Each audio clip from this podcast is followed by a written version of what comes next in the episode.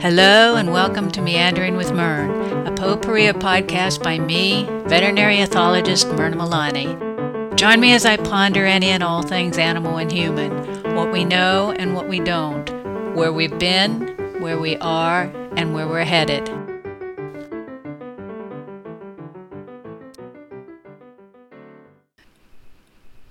Like other forms of contagion, Semantic contagion related to companion animals may have positive or negative results.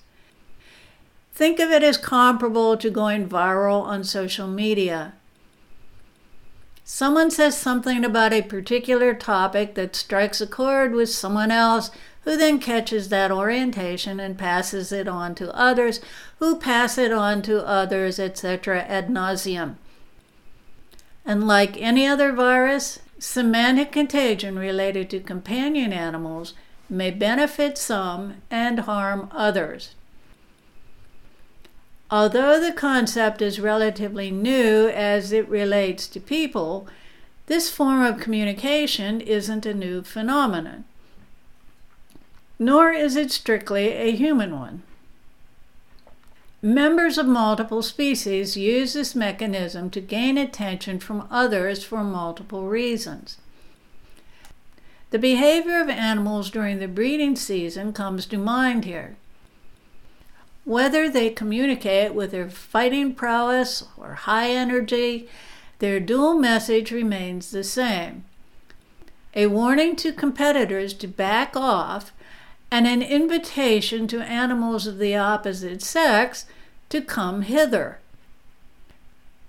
Both males and females must strike a balance between communicating just enough pickiness to ensure a good parent for their offspring, but not so much that they drive off potential mates.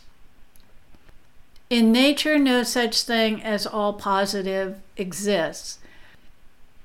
Animals who outcompete their competitors may get too battered in the process to successfully mate.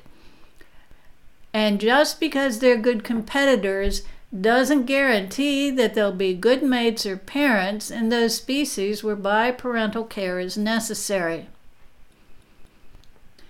Some wildlife biologists also observe novel forms of semantic contagion in animals captured and tagged or collared to facilitate data collection. They noticed how the presence of these devices could alter the wearer's status among others of the same species. In some cases, the device wearing animals became a novelty, someone special, someone worth mating with and that in turn increased the number of offspring that tagged or collared animals had. This awareness created a conflict for more thoughtful researchers. On the one hand, wild animals that were easier to capture made the researchers' work easier. Additionally, those animals and their offspring would generate a larger population of capture facilitated animals if those animals mated. This would enable researchers to collect more data faster. But on the other hand, it seemed doubtful that the animals most easily captured represented the cream of the crop in this age of human caused wild habitat destruction. The message of those who questioned the wisdom of the approach encouraged at least some researchers to opt for more hands off methods. Gradually, monitoring devices worn by animals were replaced by less behaviorally invasive technology. Semantic contagion in human canine and feline relationships also has evolved, but over a much longer time. And undoubtedly, the process also involved a lot of trial and error before anything like what we now consider a quality human canine or feline bond became the norm. In the ancient past, Human canine and feline relationships almost certainly were mutually rewarding and function based. However, any interaction that benefited a specific human animal pair or even a group of them might not be communicated to others. But if the mutually rewarding interactions were successfully repeated often and long enough, semantic contagion would occur. But how long it would survive would depend on other changes in the environment. Like semantic contagion in social media, the human canine and feline relationship wasn't a done deal. It remains a dynamic connection capable of adapting to changes in the human and animal physical, behavioral, and emotional environment. If and how much it changes depends on its benefits and costs to members of each species. At different times in human canine and feline history, only socially privileged people could own dogs or cats in general, or specific kinds of dogs or cats.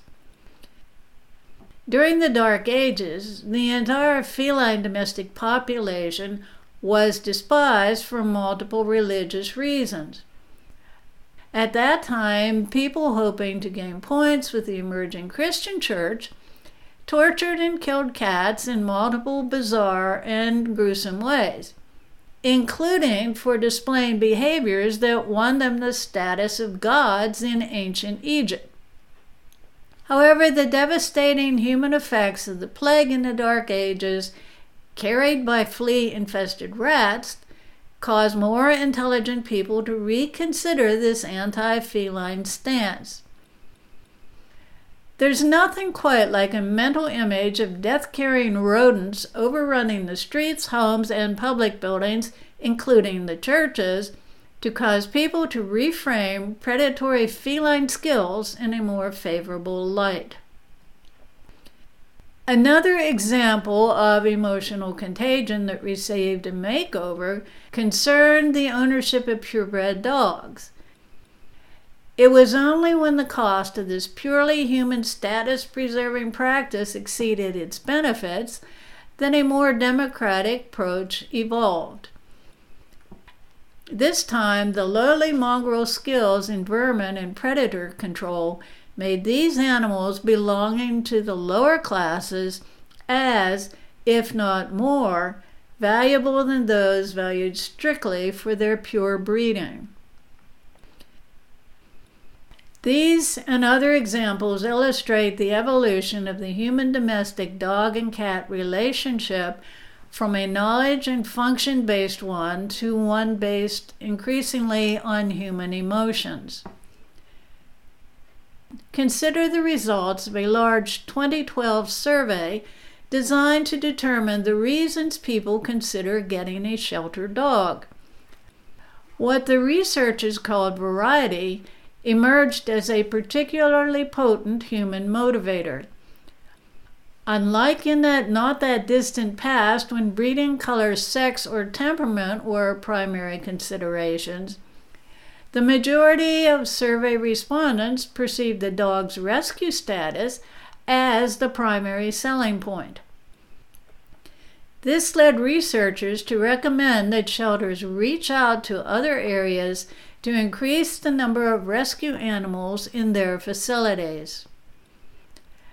This rescue driven semantic contagion began in 2005 and has continued to gain influence since then, including in cats.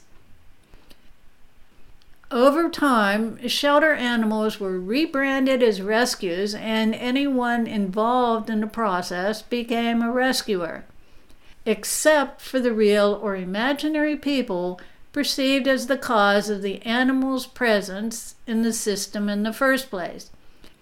Far more often than not, they were branded villains. Logic suggests that, like previous human perceptions of the ideal human canine or feline relationship in the past, the rescue orientation also eventually will pass and the resultant relationships with people decline. There always will be people who want or even need to rescue dogs or cats or other animals for one reason or another, and whether the animals want or need to be rescued. But the national and international movement of these animals, with their associated populations of microorganisms, to feed a human desire for novelty is not an all positive phenomenon. It does have costs, and these costs will continue to grow as the quality of these animals and the ability of rescuers to meet their needs declines.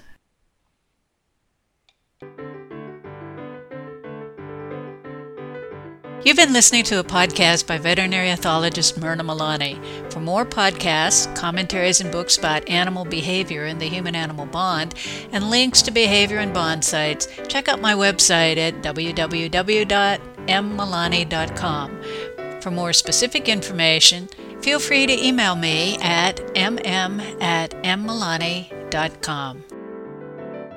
All rights related to the content of these podcasts are retained by Myrna Milani. The background music, Molly on the Shore by Percy Grainger, is used with permission from Catova Arts, www.catova.com.